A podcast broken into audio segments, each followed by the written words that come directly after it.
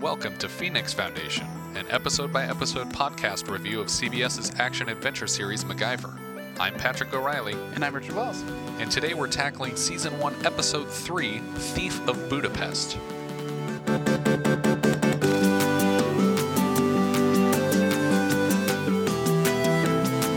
The original air date for this episode was October 13th, 1985.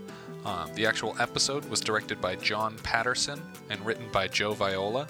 And uh, we'll see later, our opening gambit was uh, co written by Terry Nation and Stephen Downing and directed by Lee Katzen, who uh, will go on to direct more episodes from the first season, including uh, the next full episode. Uh, he directed the episode and, and Golly. the opening gambit for that Oh, okay. episode. So, um, sure. All right. Well, let's get started. Um, uh, brief summary of uh, the episode, starting with the opening gambit. Uh, the opening gambit is uh, MacGyver is sent in to recover a stolen horse from uh, that was stolen from a, a an A Arabian king? Arabian king of some sort. Yeah. um, it's a very important horse, and uh, before they kill it or do whatever they might do to it, MacGyver has to s- s- is sent in to, re- to recover it. I, I, I didn't get the impression they, they wanted to kill it. It seemed more like it was a prize horse that they were going to be like, Yeah. I'm going to ride this around. Look, I stole your horse.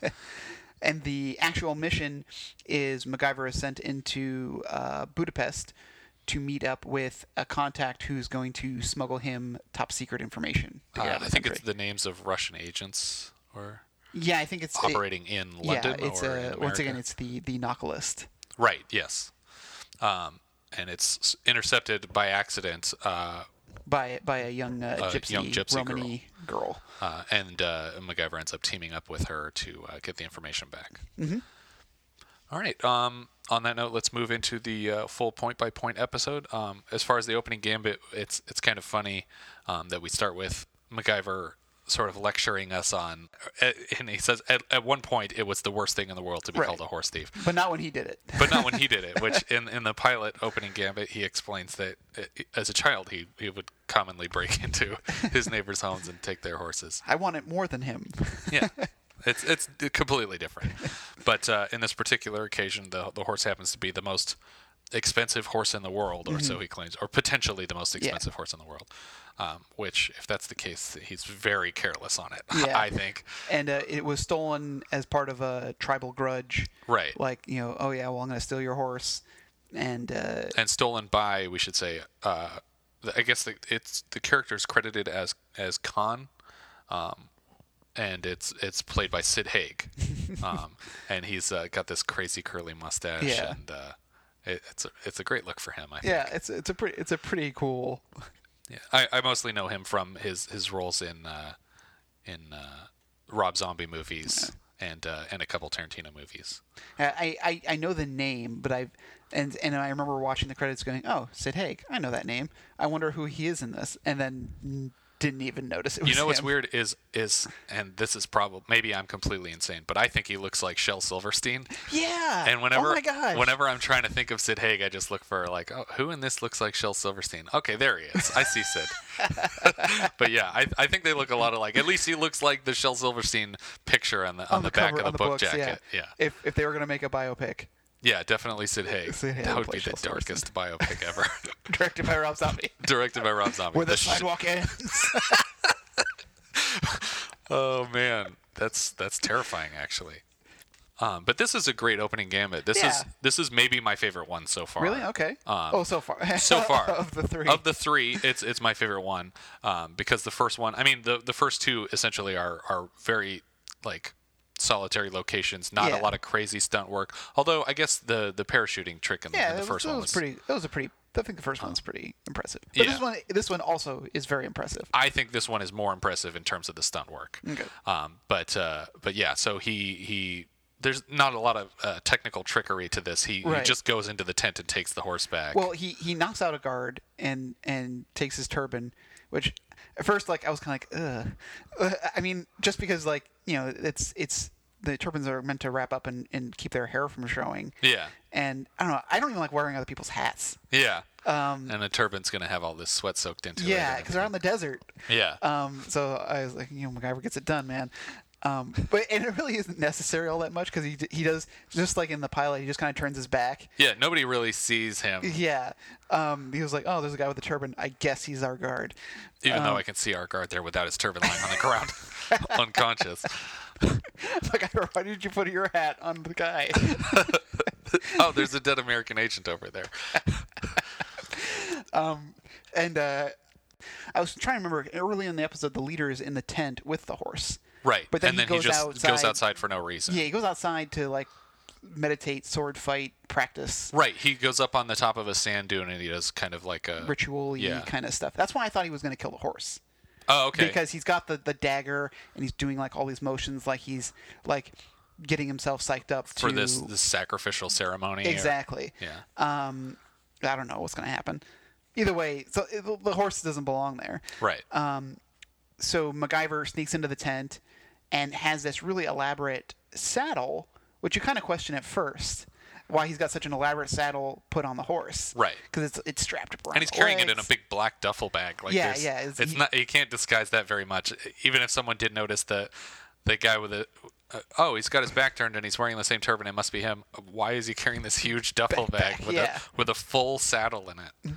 Um, so he puts the saddle on the horse and just the horse immediately gives him away just by like neighing and Yeah. like uh, used not used to a rider. And so Khan comes back down the hill toward the toward Mm-hmm. the camp, um, just in time to see MacGyver basically trotting out of Yeah. the camp on the He horse. he, he grabs a, a shepherd's crook from uh, that was I can't remember if someone had it. I think someone was trying to block it from him and he grabs it. he grabs it on his way out. Um, so he, he's riding off with it, and the you know Khan yells, "Don't shoot him," because he You'll don't want to hit hit the the, horse. Um, which maybe then counters my argument that they did want to kill it, Yeah. um, or at least kill it that way. Yeah. So MacGyver, you know, was riding off. They were pursuing him. They managed to get ahead of him. They they they because he's running along the coast. Right. So there's only only really two directions that he could go. So they But managed to head and, him and I, off. I also noted that um, they do have a car there in the sand dunes. Like Oh, really? There's there, there's like a car parked at the camp, and, and when he Okay. says "Don't shoot, you'll hit the horse," he's standing in front of like a truck when he says that. But then they chase him on the horses, which I guess because it's sand, it's- yeah. The the terrain was pretty was it pretty would have been better for the horses. So MacGyver i- is pursued down the beach, and then he is surrounded. And Khan makes this move of like he's I'm going to deal with him myself. Draws his sword, and They uh, go into this uh, jousting pose, like they're Right. getting ready to attack each other. uh, and MacGyver charges him, but doesn't he doesn't do a lance move? Uh, MacGyver he doesn't. He's not ready to do that. He, Right, he, leans ducks. back Yeah. and he puts the crook flat so that it's like he would have knocked the other guy off of his horse. right, but the guy just chops it off instead. Right. Um, and then MacGyver goes kind of like makes this witty thing. He's like, "You want to just go back to your place and talk about this?" Yeah. and gets like this like "Rrr" kind of Yeah. face. Um, so they do another another round, but this time This MacGyver- time, Khan clearly just gave up any Yeah. attempt at attacking.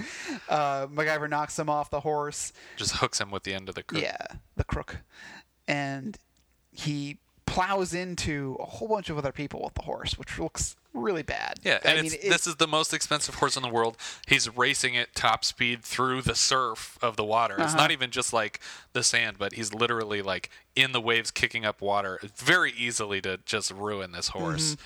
and he pl- pu- punches through, and while they're pursuing him down the coast again, a helicopter comes out of nowhere, Right. With a dangling a hook, and and I, I remember watching this on like just cringing because the helicopter comes so close with that hook dangling Yeah. down to hitting every one of those people as it sweeps down the coast. I was like, oh man, that's gonna kill somebody i- Yeah. if it hits them. and and it's a really incredible stunt that actually um, for the the second annual stuntman awards this this won the best special stunt award Okay, well, you it, Mm-hmm. deserved it earned it Yeah, because the helicopter flies over MacGyver's head and then kind of lead, leads him and then kind of backstrack. And MacGyver grabs the cable and hooks it onto the saddle, which explaining the the the complexity of this saddle that he attached to the horse. Right, because there's straps all around the horse's body, around the neck, around the legs, and then the helicopter just, whoop, just yanks the horse right up off the ground. And it's enough of a unified shot that you can see this is a real horse with a real person on the back of it. Mm-hmm. yeah, lifted by an actual helicopter. There's not this isn't like a crane shot that they're faking. This is an actual helicopter picking up a horse while it's running. Yeah. And then swinging it out over the ocean even, like and you with can- a stuntman on the back. and you can see that the horse is just like going, "What is happening?" It's like it's like running still. but then it, it does sort of get like docile a little bit. Like the Yeah. legs stop kicking and it kind of calms down. And it's like, okay, I'm not going to move because I don't want to fall from this. this yeah, high I don't up. know what's happening. Yeah. So but it's it's an incredible stunt. and uh, they fly off presumably somewhere to land. And But- return the horse and to return the horse, like- whichever king Yeah, I mean uh, they they must have been close enough that they could land somewhere safe. I, I can't imagine they flew for hundred miles that way. Right. Uh, but Just far enough out of reach that the, these guys wouldn't still be following them Exactly. on horseback. Um, and it's not clear whether or not the the king hired MacGyver to collect the horseback, or if the American government is doing it to prevent the escalation of this tribal conflict into a, a, an all-out war. yeah, exactly. It just seemed to like like that there was a ten, a, a chance for uneasy tensions, and They just wanted they'd rather just avoid it intervened. altogether. Yeah. we we meddled in their business. Right.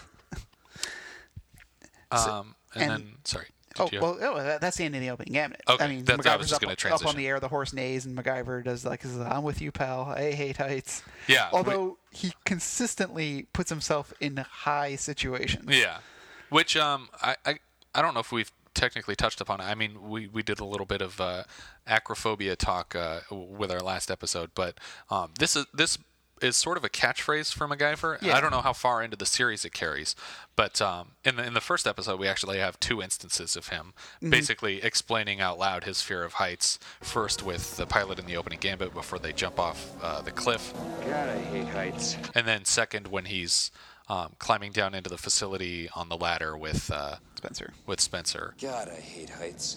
And then this is the third instance of Right. of, his, of it being spoken out loud. Anyway. I'm with you, pal. I hate heights.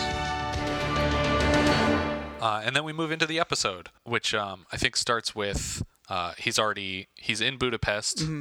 Talk, Uh-huh. talking about, uh, I think he's just talking about how much he, he likes the city, isn't it? Um, and he's eating ice cream, Right. checking things out. He's talking about like the, the stock car uh, derby that's going to be starting in the next day or two. So Right.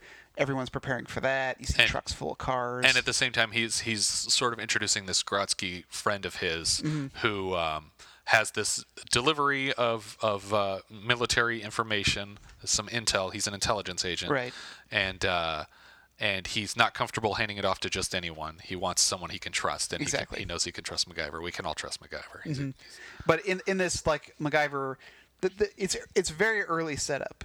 But MacGyver's watching this guy repair uh, a traffic light timer and, and like, sort of making a mental note of the machinations of this yeah, exactly, system and 'Cause, how, uh, how their traffic lights work. because it will come into play. Right, And as will almost any insert. and uh, before he encounters uh, Grodsky, the uh, intelligence agent, he is bumped into by a young girl, Right. who picks his pocket. yes. and uh, Yana, as the girl will be known, uh, as she's walking away, he says that she looks at her h- hand. Yeah, he he basically calls her on on having taken his Swiss Army knife. Right. Um, and he asks for it back, and he basically gives her a, wh- what a six out of ten Yeah. on, on uh, her approach, but he faults her for looking at her hand, which I don't think she does, Yeah, I think she was pretty good with that. um, unless she looked at her hand before she actually hit him up for it, Mm. like making sure that it was in the right position, which she's not in frame enough for us to tell if that's what he's Yeah, talking yeah. about. But it kind of feels like it was written that she looks at her hand and then they kind of forgot it in the stage direction.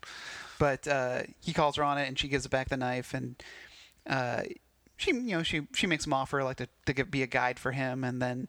Uh, Yana is the best. yeah, she and then she offers to sell him a, a, a blessing, and he's all sell me. After I uh, just she's like, okay, okay, okay, I'll give you for, For free. for free Because you caught me for free. You taught me a lesson.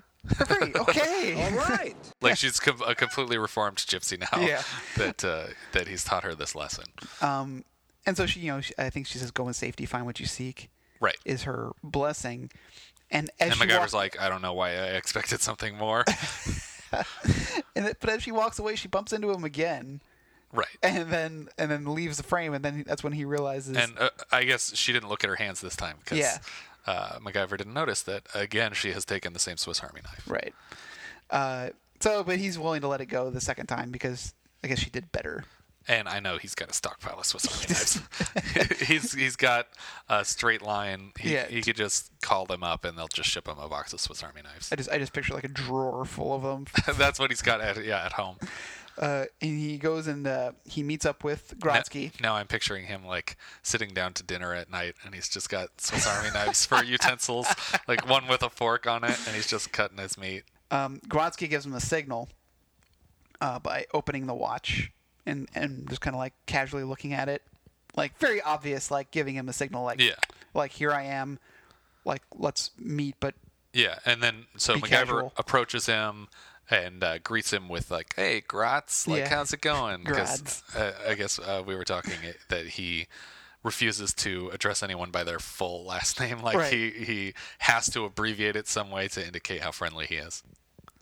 anyway, getting back to Grodsky, uh, He's, not quite ready to do the handoff. They Right. they have to go to uh, the Cafe Mozart. yeah, I, I, I believe that he he is aware that he may be being watched. Okay. and so in an attempt to you know make the make it a little more casual and maybe find a more public place to do this they he says meet me at the cafe mozart and we see that there is a van where they are videotaping and watching him Right. so while walking away yana re-enters the situation because this is a crowded public event you know there, there She's are just people around. bouncing from tourist to tourist. Yeah, um, but she has these gigantic marbles in her hand, and she rolls them out into the s- Right. into the street, which causes Grodsky to trip.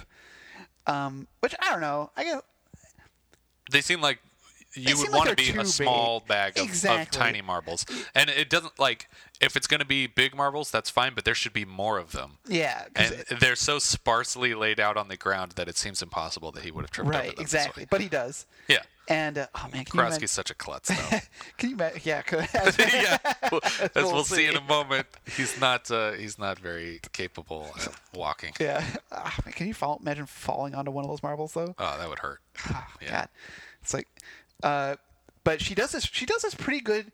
It's a pretty good insert watch grab. Yeah. Like I really like the way that they filmed it. It wasn't like a grab flash into my pocket. It was subtle enough where you could see it happening, but also seemed semi believable Yeah. that she took the that she takes the watch Yeah. from him. But so she makes the handoff, but that's when the the Russians decide to burst from their van to to and try chase to him capture down him.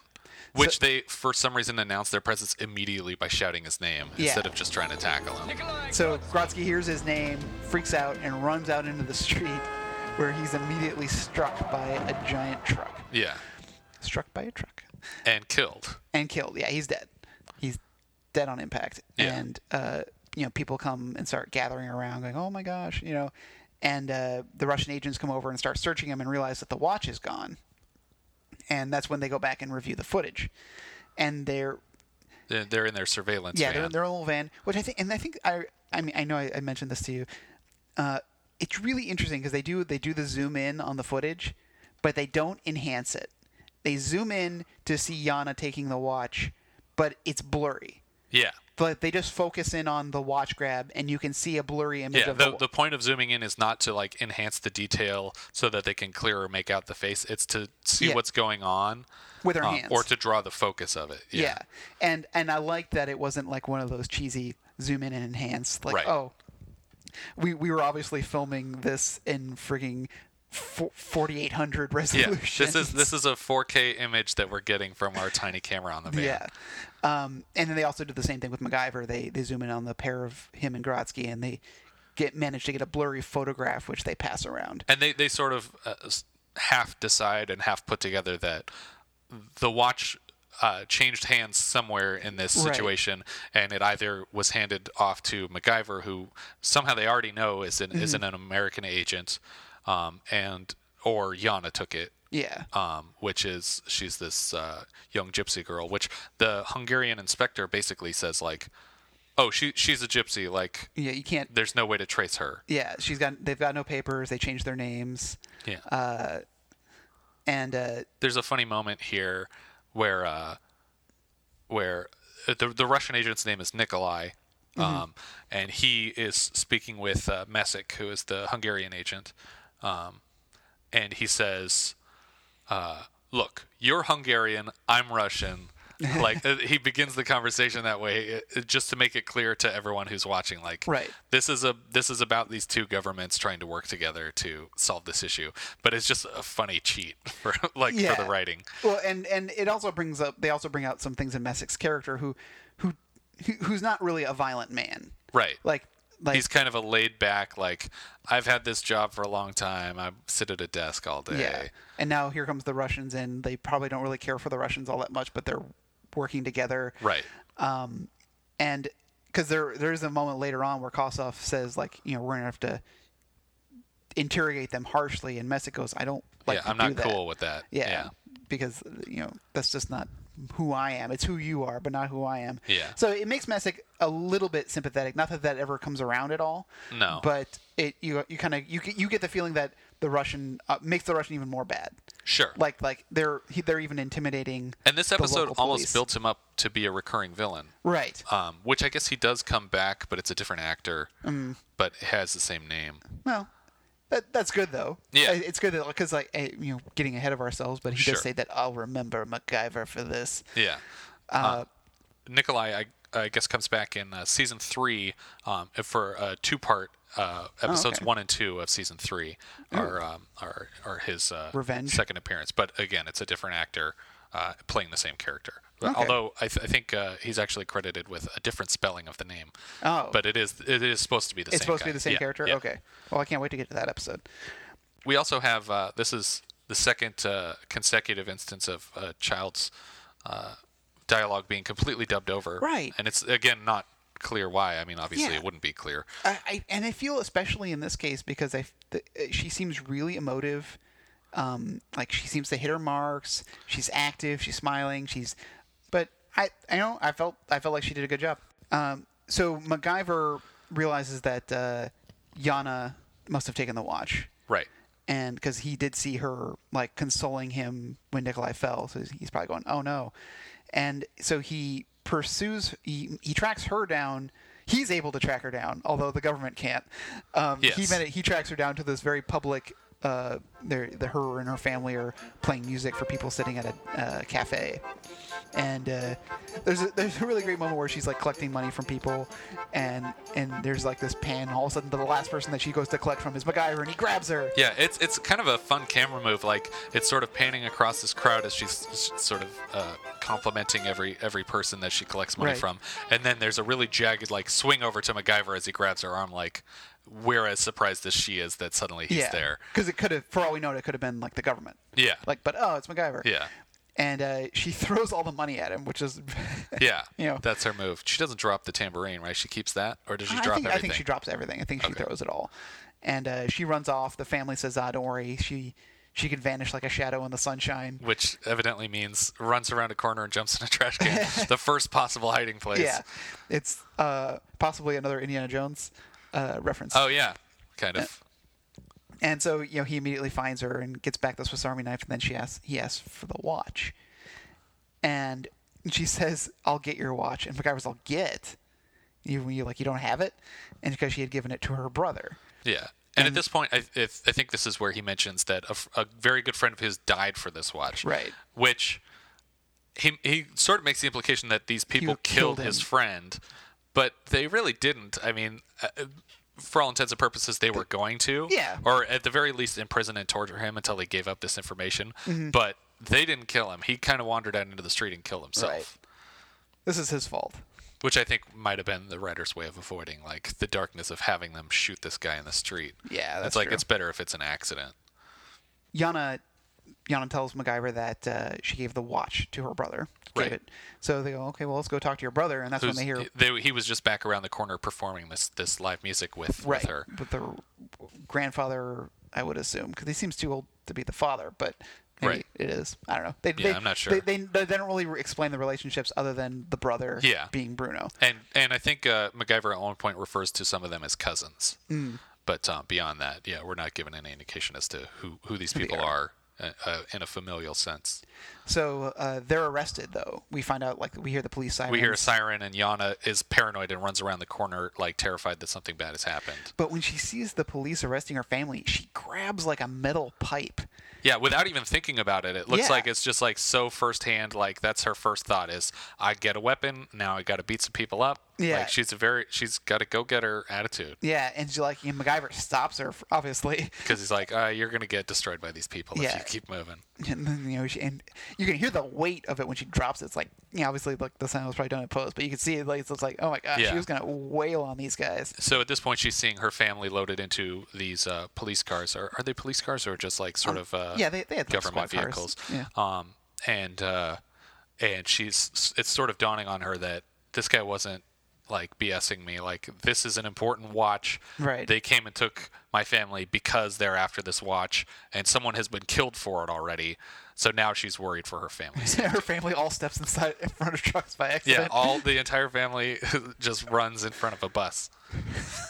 that doesn't happen. Don't worry. that's that's how the Russians keep things going. Yeah. Act two starts with they've been taken to a prison, which is probably It's like a political prison. Yeah, it's like it was like they thought they call it a political prison, but it's really like a very small enclosure, very hastily look like very hastily put together. I think she calls it Borza prison. Yeah, there was even a sign that says Borza. right. And like they're all, oh, this is a prison for political people, S- but this prison is like really doesn't seem like it's important enough to put political prisoners. in. It's just very basic wooden structures, not a lot of guards. Yeah, it's it's almost like it's a labor camp, but they're not doing any worthwhile labor. They're just building more, More prison. buildings. they're just they're putting up the framework for another another structure, but it doesn't even seem like there's enough prisoners Right. to need additional housing. and and there's a huge junk pile from a previous structure. So I'm wondering if they're just building structures They and just then tearing they them just down. knock it over again. ah, now you build it again. It's just like a, a, a decades old game of Jenga with just political prisoners being forced to rebuild. and buildings. when uh, when they're spying on on the prison, it seems like she's apparently monitored this prison enough that she knows their daily schedule of supply. So she knows it's five o'clock that this this truck comes in every Mm-hmm. time. Um, but while they're while they're waiting there over the hill, kind of looking at at the camp, she sort of clutches this uh, little um, medallion that she has that Right, that Saint Dismas. Saint Dismas, which. Uh, which MacGyver identifies as the patron saint of thieves. and then you, I remember at, at this point you turned to me and said, "I wonder if all Ten Commandments have patron saints." Yeah, it, it, it just seems odd that one of the commandments has a saint who's like, whoa, wait a minute. now, hold on, we're not supposed to be taking things, are we? why, how- why would you defend those people? the, the patron saint of adultery. yeah, anyway, uh, the they're they're trying to like you know they're making a point of it, saying like, oh, you know, we're, we need his we need his luck right now. Yeah. To get in, but MacGyver comes up with this plan to breach at least breach this the security to get into the prison. but she says they check the truck on the way out every time to Right. make sure that people don't. So, but, but to get in, he rigs up this weird.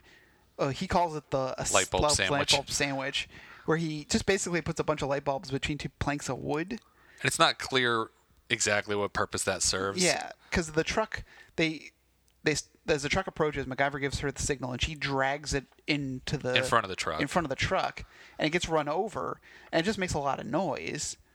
Um, but that stops the truck. But I don't think it would necessarily stop the truck though in Yeah, that I- situation. I- and I don't know that they would stop when they heard that sound either. They would just be like, "Oh, we ran over something." Yeah, there's a lot of junk out there. It it the truck didn't seem like it would have gotten a flat other than maybe the bump of hitting the wood. Right. But it functioned as a distraction. And and you pointed out that as soon as the drivers got out, they would have seen the rope going straight from the light bulb sandwich to Yana, 'Cause who's she doesn't ducked move. behind. Yeah. Whatever, uh, she's just hiding behind some some barrels or Bushes, something. Yeah. yeah.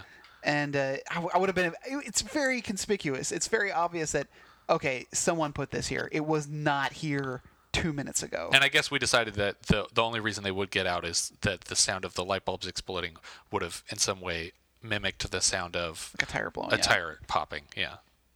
So they get out. MacGyver picks the lock on the back of the truck really quick. Yeah. And then manages to, to hop in. And uh, while it's driving in, he lights a match and sees all the materials that he's going to be using. Which, by the way, for- moving forward, I think this would have been a better place for him to smuggle Yana into the truck.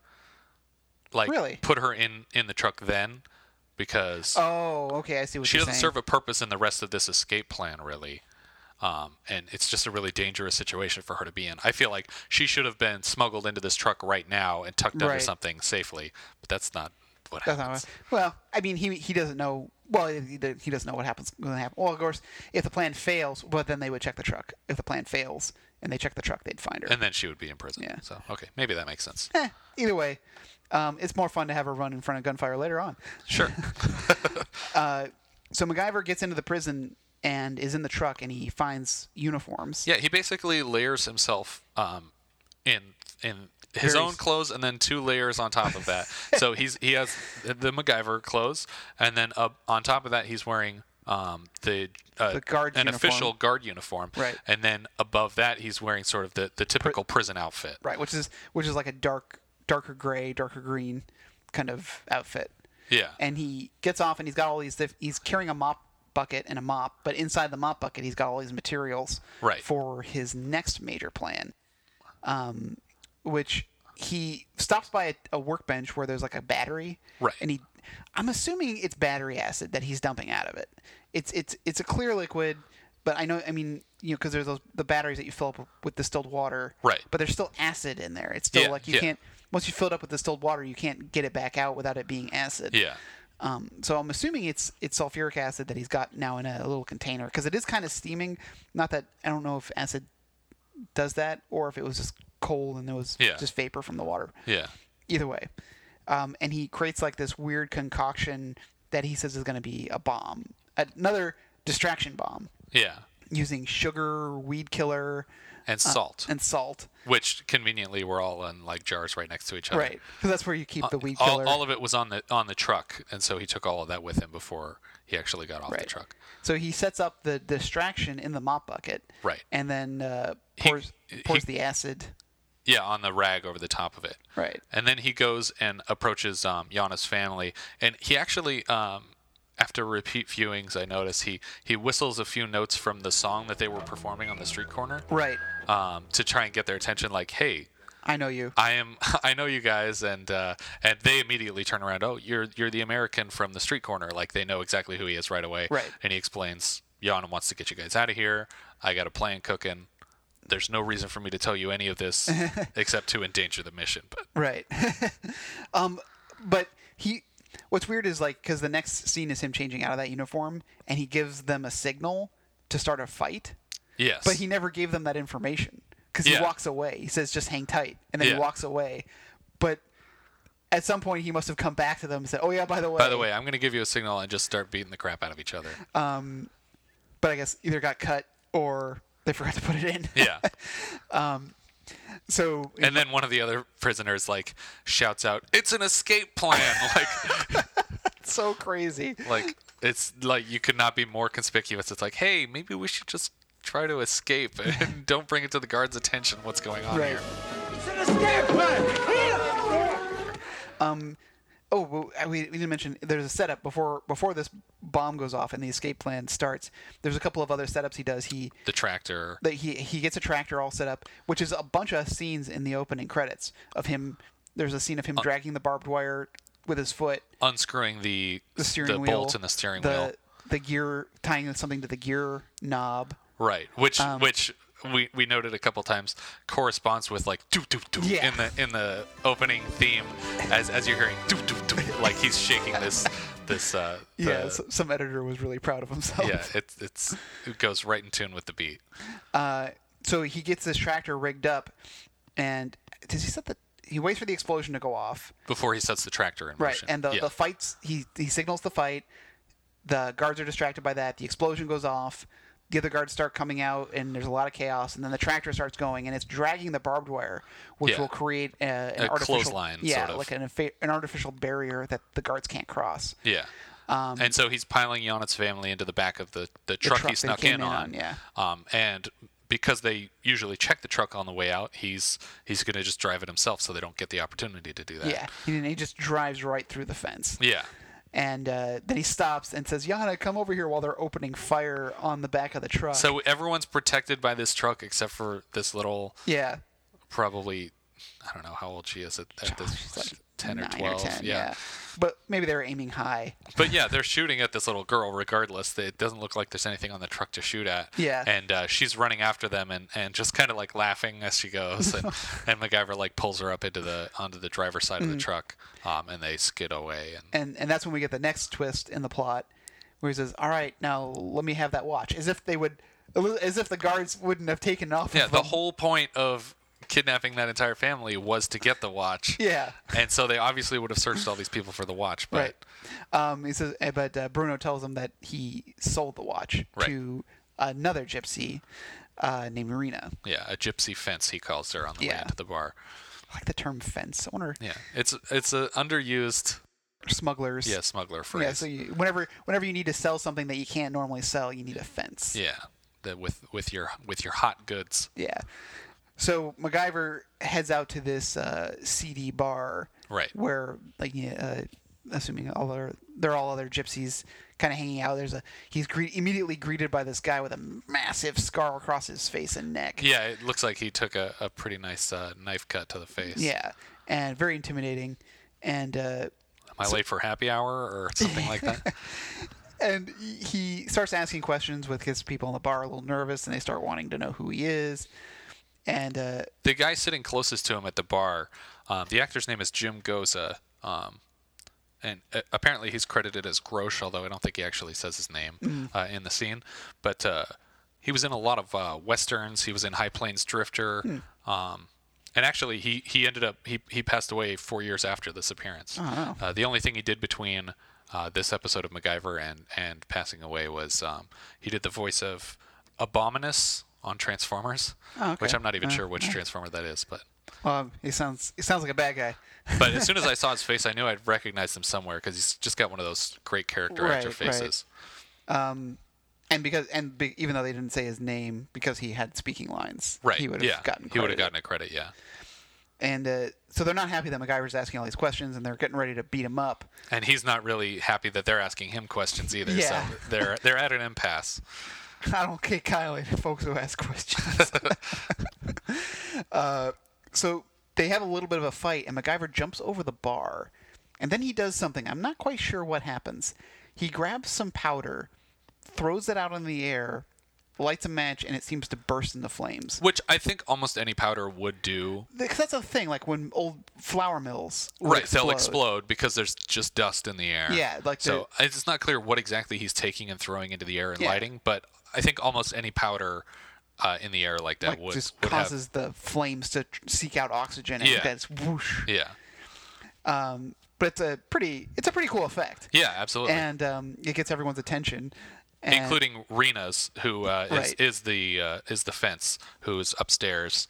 Um, and has been listening to this whole conversation and, Right. and subsequent scuffle, and kind of calls down like MacGyver, why don't you come on up here?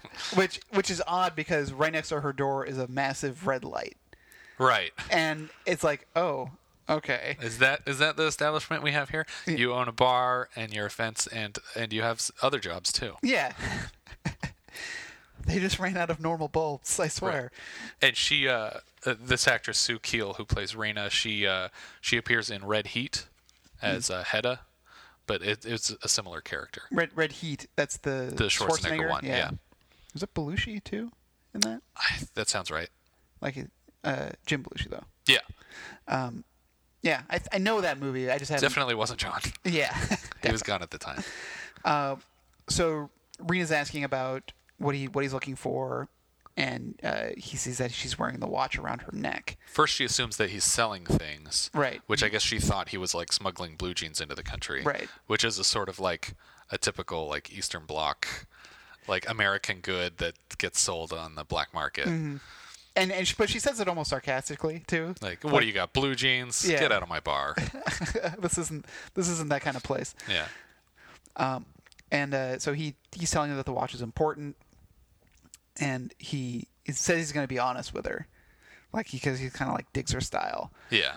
and uh, And he is bizarrely honest with her for, yeah, for a extre- gypsy. e- way too honest. Yeah. like he's giving up information, and uh, but she does a, a lie detector test with him in that she rubs his lips with alcohol and then kisses him.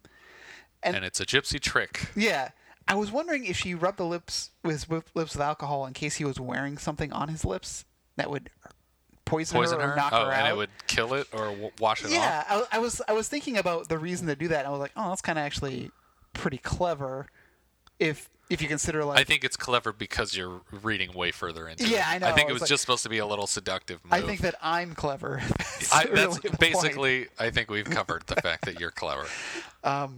So he believes she believes MacGyver, and he shows her the watch with the names, Yeah, and he try, he makes like a makeshift ma- magnifying glass out of bobby pins, which doesn't really serve a purpose. I mean, it. it I guess it. There, the writers were getting uncomfortable. There had been a few pages without MacGyverisms, and so in convincing her that this watch is something that he needs back, he takes it from her and he pulls a bobby pin out of her hair, which is not actually doing anything yeah, to hold uh, her, her hair. just seems like it's free flowing. but then he dips it in the drink that she has, and he uses kind of the space uh, in the in inside the bobby pin um, with the the wine sort The of wine clinging to droplet, it. It's yeah. like cleaving to the bobby pin, and he holds it over the watch to use it as a magnifying glass. But you can read it better on Right. the other side of the screen where the magnifying glass isn't obscuring the view of Yeah, the names. and it's like it's all distorted and discolored, and Yeah. it's like I can I can see that there are names. And it also, I mean, along the same lines, it, it kind of seems like a really bad way to store the intelligence that it's so easily legible. Yeah, you Like can- it should have been printed on the other side of the watch face. Exactly, exactly, or on the you know like yeah, exactly. There's any number of ways that it couldn't. But and it, and it's not even encoded in any way. It's just literally a list of names of Mm-hmm. of um I think at, at this point we understand that these are Russian operatives who have infiltrated England. yeah, England and their military services, and so they're they're spies working in England for Russia, and so he needs this information Right. to let them know. Yeah, so they can they can discover them. So MacGyver, you know, the police arrive. Somehow they they managed to track track him. Maybe they must have. Oh no, because there was a guy in the bar who had his picture. Right. The guy in the bar like uh, was a was a double agent, you know, a gypsy spy, or or was willing to sell information. Yeah, he could have just been a, a stoolie that's just like out there, like ready to turn anybody in. Yeah. And uh, so they call the police. The police arrive, and MacGyver, you know, Rena gives just gives MacGyver the watch, realizing that it's Right. it's important, and the police are there. And, And so, also, there's sort of the implication that she's already romantically interested in Yeah. him. um, but also worst case, you know, the police are there. If they search the place and find the watch, they're going to take it. So Yeah. better to to get it away than to keep it. Yeah, and I also thought it was kind of funny here um, that when he first gets up there, he says like, you know, you got me out of a spot down there, and, and she says, yeah, you know, if you were still down there, you'd you'd be getting the you'd be getting Dead. beaten up right now. Um, and then he says, yeah, is there a back door out of this place? And she's like, there's many, but you have to earn them. And then now when he actually needs a way out, she just kind of pushes him out a window. Yeah. like there are no back doors. She was lying before. Yeah, and, and it's just ex- it's a it's a roof that goes like from the third floor the whole way down. all it's a the way slanted down to yeah. like almost ground level. It's a pretty cool stunt though. It's a really cool stunt because it's it's not like it's a stunt man, but it's not like a, c- a controlled slide where he's like he's an expert at like sliding rooftops and landing on his feet. It's a very erratic, frightened, trying to keep himself steady slide down the roof. that Which was- could just be uh, the performance of the stuntman who is in complete control, but just knows that MacGyver wouldn't have been. exactly. I, I felt it was a really nice touch. Yeah. And then when he comes off the roof, he doesn't land on his feet, falls to the ground. Yeah, he, he almost lands on his feet, and then they kind of get popped out from under Yeah. him when he lands on his butt. Uh, so you, you you realize MacGyver is like not an acrobat, or Right. you know he's just he's good with his mind. yeah, and uh, they make a getaway, realizing now that they're still trapped in the country. right. He runs to the street, and immediately a taxi pulls up with all the gypsies in it that Right. he's been working with. And uh, so now they know they have to get out of the country, but they know that the, the airports and all that will be shut down. So they have to discover another way to get out. And uh, Yana is insistent that they are, be smuggled into America. right, now that they have the watch back, she wants to go to America because she's tired of living in Hungary and and uh, and sh- she has this funny little like, "Can we come with you, MacGyver?" And he's like, "Where are you gonna go?" And she's like, "America, America," and just starts like naming random American Coca-Cola. things. Clint Eastwood. Uh, Girls just want to girls have just want to have fun. like, please take me with you. And, Yeah. and at this point, MacGyver's like, "I can't take you to America. Ugh, I'm gonna take you to America." um, and his brilliant plan is like, "Okay, well, we're gonna need uh, some." mechanics overall. Yeah, we're, we need mechanics overalls and which they really didn't. They- in in they- the long run, they didn't really need them. Well, we, we come to learn the reason they needed mechanics overalls was to match the footage, Oh, that's right. uh, which we should mention that the a, a huge portion of the remainder of this episode is essentially a clip show from the original Italian Job, and the implication is that there's this there's this car show in town, and uh, and so there there would be. Uh, naturally, there would be mechanics as well as Right, uh, right. drivers drivers, and so they're they're posing as a team of mechanics to to work on these cars, um, and that they will somehow not be stopped at the Hungarian-Austrian border. Um, Because no one ever gets stopped at the border. Even though, as as uh, Messick explained earlier, that their information has been sent to all border Yeah. crossings, and they're looking out for this guy, and they're not going to let him through. And there's there's nobody. To, there's not even a, a barrier to stop the car, is there? Or did- It's, it's a wooden. It's just a wooden arm, which which they crash just drive right through. Yeah. Which obviously they, they would have done if they were in a hurry to get out of the country. Yeah, and, but it's like, but the other country always lets them in. But, uh, but maybe they do it as like a ding to. It's like, ah, communists are on the other side of this fence. Yeah. What jerks? Oh, those people are trying to get out. Oh, Well, let's we'll just let them come on over. Yeah, but like, do other when other people try to get out, like other people who try to get out legitimately? That, Yeah. That's my confusion with always like what's going on with the Iron Curtain. Yeah. is they have these border crossings which seem very lightly guarded, and there must be people who are leaving sure, occasionally. yeah. Um, but you always get the sense of like, especially when we were kids, that the Cold War and people were in those countries and they they just weren't allowed to leave And ever. they, they wanted desperately to escape their country, but they couldn't get out. yeah, but but it seemed but, But they it's had like that's the biggest border in the world. Yeah. like for, for anyone to expect that it's not extremely porous is just crazy. Yeah. Um, so they grab the cars, but MacGyver first like creates a traffic signal trap, Yeah, he slices up a credit card. right?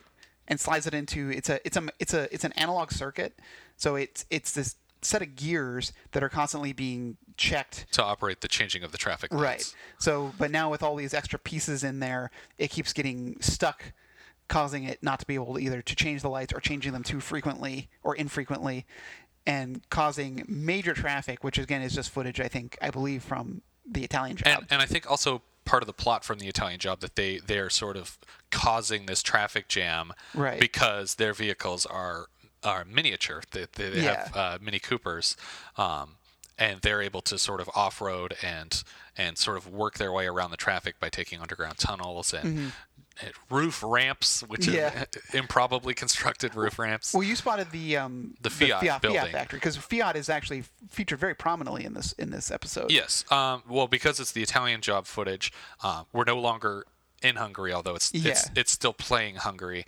But um, so MacGyver and Yana are in one car, and the cousins are split up into two other cars. Um, and they start their chase with the three Mini Coopers that feature prominently in the Mm-hmm. large chase in, in the Italian job. Um, and uh, they go underground through tunnels. They go off ramps on different roofs. Right. And there's this really cool shot of um, it's actually the Fiat factory in Italy, and uh, they have a racetrack on the roof where they do like testing, which seems like a really dangerous place for Yeah. uh, a testing track. You know, somebody just drives off of that and just falls, you know, 20 They stories also to have mattresses all around the factory. Oh, that's there's mattress factories all around.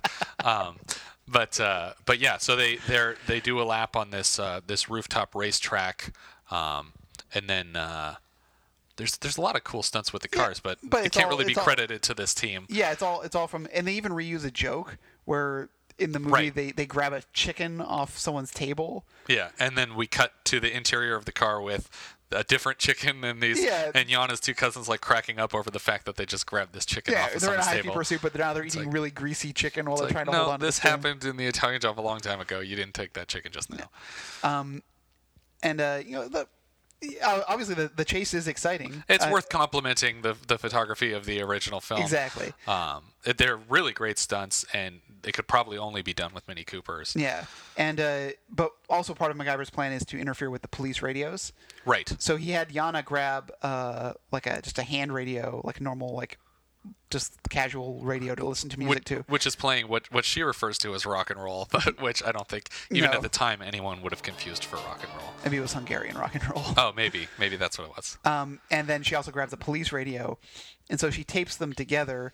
And which is like a, the it's it's a MacGyverism, but it's really like yeah, well, it, but it's all part of I guess a MacGyveristic plan of utilizing tools. And maybe he's teaching her to be a MacGyver by saying, Yeah. like, take this and take this and take some duct tape out of my pocket and just put this thing together. And then um, he says, and- but he says if like they can get up get it up high enough that they It'll can disable all the police radios. right because they won't be able to while they could change different frequencies they won't be able to tell each other what frequency they're going to um, and uh, so he buys a whole bunch of balloons and just sends it up into the air yeah. um, which is a pretty cool plan i, I really like Yeah. that aspect of the plan but I, I also wonder, too, if that's actually how these would work or if it would get far enough away that it would just Yeah, it would- not be effective. Just- it would be rendered fall useless. off yeah. and- or the winds blow it the wrong way it's Yeah. not following them Yeah.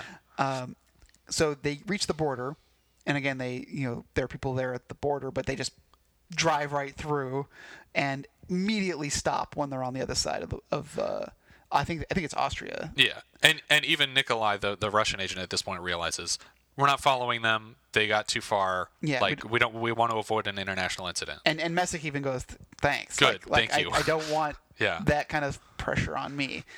And Nikolai's like, all right, I guess I'm just going to have a, a bunch of dead agents on my hands. just going to have to deal with it. Yeah, we're all dead men anyway. But MacGyver, you know, he says, I'm gonna remember MacGyver. I, just, I can't remember. Does he yell MacGyver? MacGyver! I think he does. MacGyver!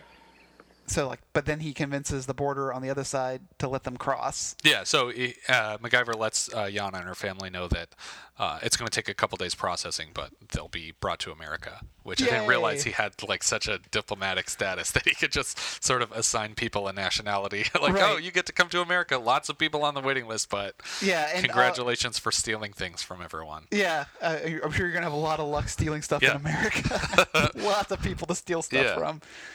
Um, very sorry, ver sorry to the Romanese uh, who are who, listening. who stole a iPod to listen to this show. to this podcast. we hope you enjoy. Um, and that's uh, that's the end of the episode. She um, they thank each other, and she gives him th- her medallion of Saint Dismas. yeah, which as she says he Uh, thanks. earned, and uh, or first he gives her the Swiss Army knife Yeah, that she stole twice, um, because he says she's earned it by stealing it enough times, I guess. Yeah. and uh, and then in exchange she gives him the Saint Dismas uh, medallion. it's really a really touching moment. Yeah. and uh, Again, uh, MacGyver gets to bond with a child um, for now the third episode in a row. Mm-hmm. Yeah.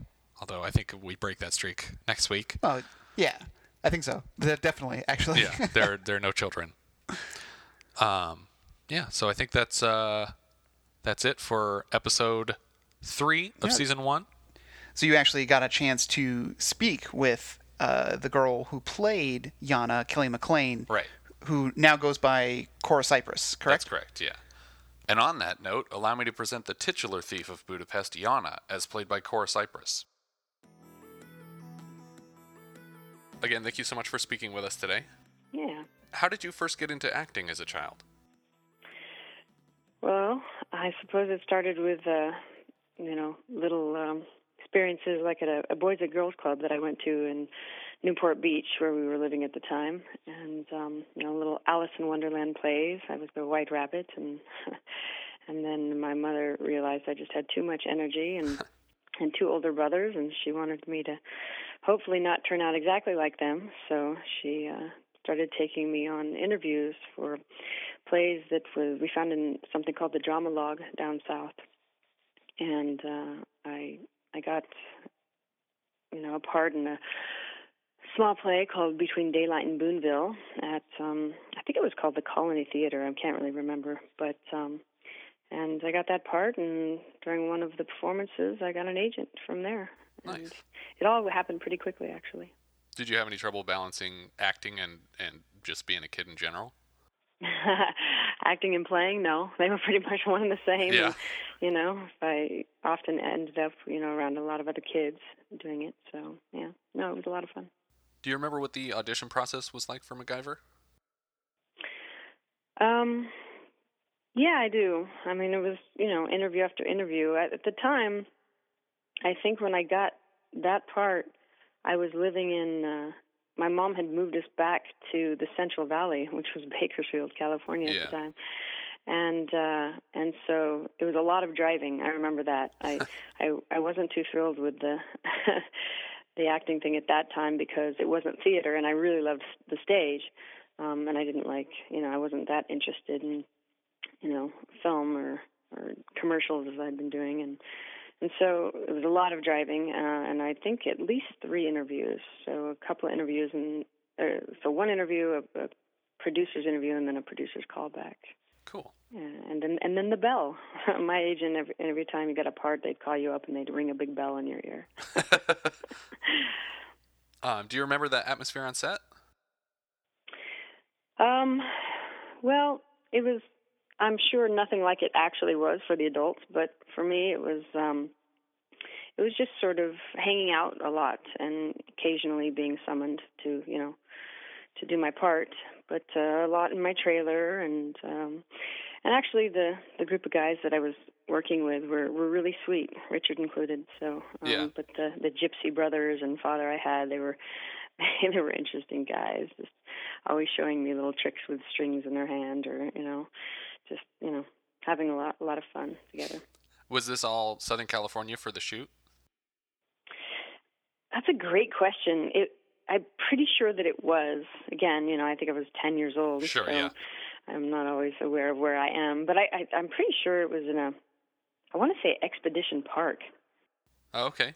Yeah, yeah, I I think that's where at least some of it was filmed. So, And have you've actually seen the final product, or well, I haven't seen it to be honest in probably 20 years, but yeah, I, I did see it. do you remember what you thought of the episode? Um, I think I remember just being like most actors, you know, pretty self-critiquing and like, wow, I can't believe I was that bad. really? so, yeah. Well, you know, I mean, it wasn't exactly the the role of a lifetime, so It seems like your voice might have been dubbed over for the whole episode. yeah. Well, um, there was a great private tutor I had. Uh, he knew lots of riddles, and he was he was kind of a prankster. Um, he was a lot of fun. We hung out a lot, and I do remember while shooting one scene, he he came up to me and he he told me he he hid a balloon full of helium in a a garbage can that I was supposed to go hide in. Uh, and so when I was instructed to hide in one, I quickly sucked down right before the director called action a whole bunch of helium. And uh, so when I popped out, my scared little voice turned to a chipmunk. Although I don't really think I had a line there, but I obviously said something Yeah. right at the point where I was supposed to be caught by Richard. And that could be the reason why. No, I'm kidding, obviously. um, it uh, they never really told me I I was supposed to have a gypsy accent, and you would have think you know you would have thought that I would have figured that out. But uh, my mom was my manager, you know, at the time. Uh, we didn't. We came from pretty pretty poor backgrounds, so we didn't have a lot. So I think she decided to keep the extra 10% of whatever it was herself, and she really didn't have a clue how to manage me Oh, okay. um, you know, I would show up to the first scene not even knowing a single line, and they said, "What what's wrong with this kid? Send her back to her, you know, trailer and let- let somebody help her figure this out." So, but uh, they didn't they didn't tell me that, and my mom didn't indicate that. And I, I actually used to love doing you know accents and stuff when I was a kid because my my older brother was really good at them. He still is.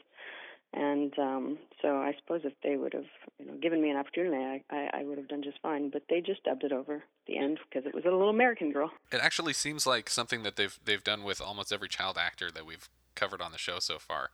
Oh, Like, really? Yeah, the voices just constantly get dubbed over. Yeah, it's pretty bad too. It's a really bad accent. I don't know if they actually brought someone in or, you know, who was gypsy type, but uh, or if they just had some American girl do it. But After you were on the show, and then it kind of became a huge thing. Were you actually a fan of the show? uh, no, I can't say that I ever was. I mean, I, I didn't watch it regularly at all. Maybe I've seen, you know, four or five episodes ever. Yeah. Um, I remember in anticipation of it coming out because I think ours was like the second or third episode. I don't even yeah, remember. it was the third. Was it the third? Okay. Um, I remember watching the first two, thinking, "Oh, you know, this is what I'm going to be on." Were there any other memorable moments on set? Oh gosh, I was, I'm reaching back 30 years here, Yeah. but um, I suppose there was there was one memorable one. There's a scene.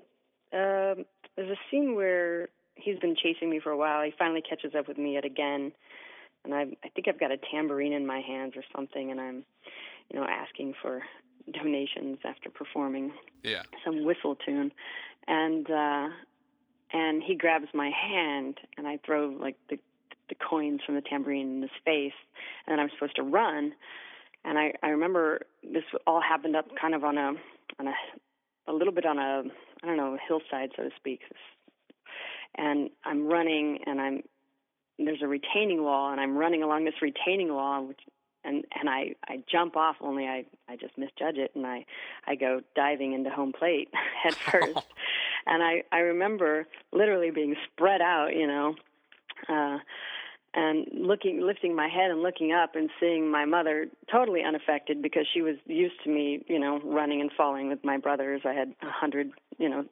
scars on my knees and uh, but i remember vividly seeing the cameraman just go oh and drop his head into his hand and, and the director just you know slack jaw drop jaw and uh thinking um who knows i mean i'm sure wow we're going to have to get another girl to film the rest of this now that she's broken her wrists Yeah. but you know so that was uh somewhat entertaining for them i'm sure so Um, on your IMDb, there's only actually one other credit where you appeared as Katie in the second episode of CBS's Throb with Paul Walker. What was that like? Um, well, I, I think somebody, a friend of mine told me maybe a year or two ago.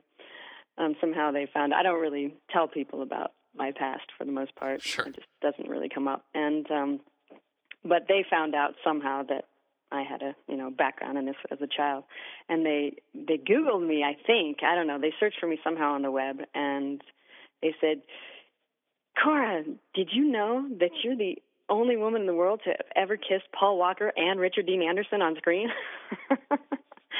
so, I actually found the same the same line.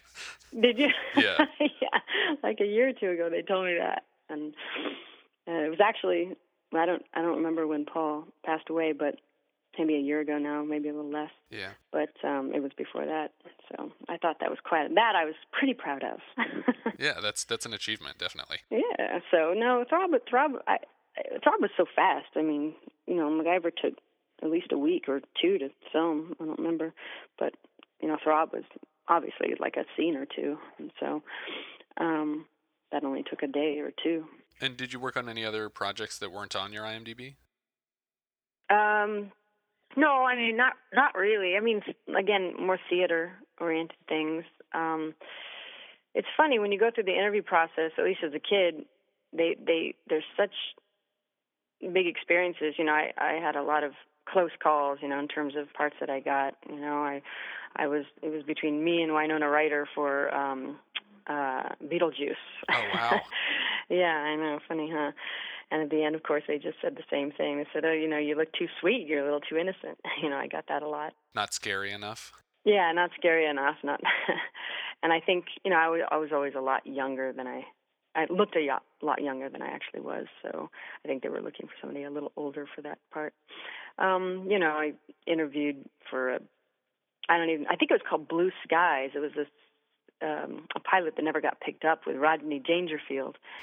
Um, and so, you know, those are all very time intensive things where you go down for many interviews and even, you know, uh, sh- shoots, sort of like, you know, 10 minute, 10 minute pieces so they can really see you get into it. But, um, yeah, so no, nothing on title. I mean, commercial, you know, McDonald's commercial, things like that. But, um, but uh, nothing to speak of, no. And it was fine by me. I really loved the, the stage a lot more. So Sure. I my mom fought me tooth and nail to get me down there for those interviews most of the time because I was being yanked out of school and away from my friends and away from my brothers and you know who I was very close to. So And what are you doing these days? These days, I am an editor at UC Berkeley and um, for an academic review at the business school called the California Management Review, and um, and I'm in a band, so I, I play rock and roll. Well, some funk and blues and stuff like that. Well, maybe we can link to some of that on our uh, post when this episode goes up. Yeah, sure, that'd be great. Our band is called Spoken Road. Spoken Road, okay, cool. Yeah, yeah. We perform mostly in the Bay Area, just you know, small gigs, um, some bars and you know, cafes and restaurants, things like that. Cool. All right. Well, thank you again so much for calling. I'm glad we were able to get a hold of you. Right on. Well, best of luck to you guys and what you're doing. Sure. Thank you so much. All right. Bye bye. Bye bye.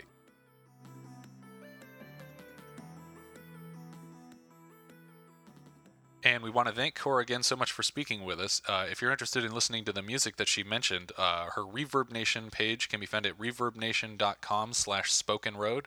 And they also have a Facebook page at facebook.com slash spoken road.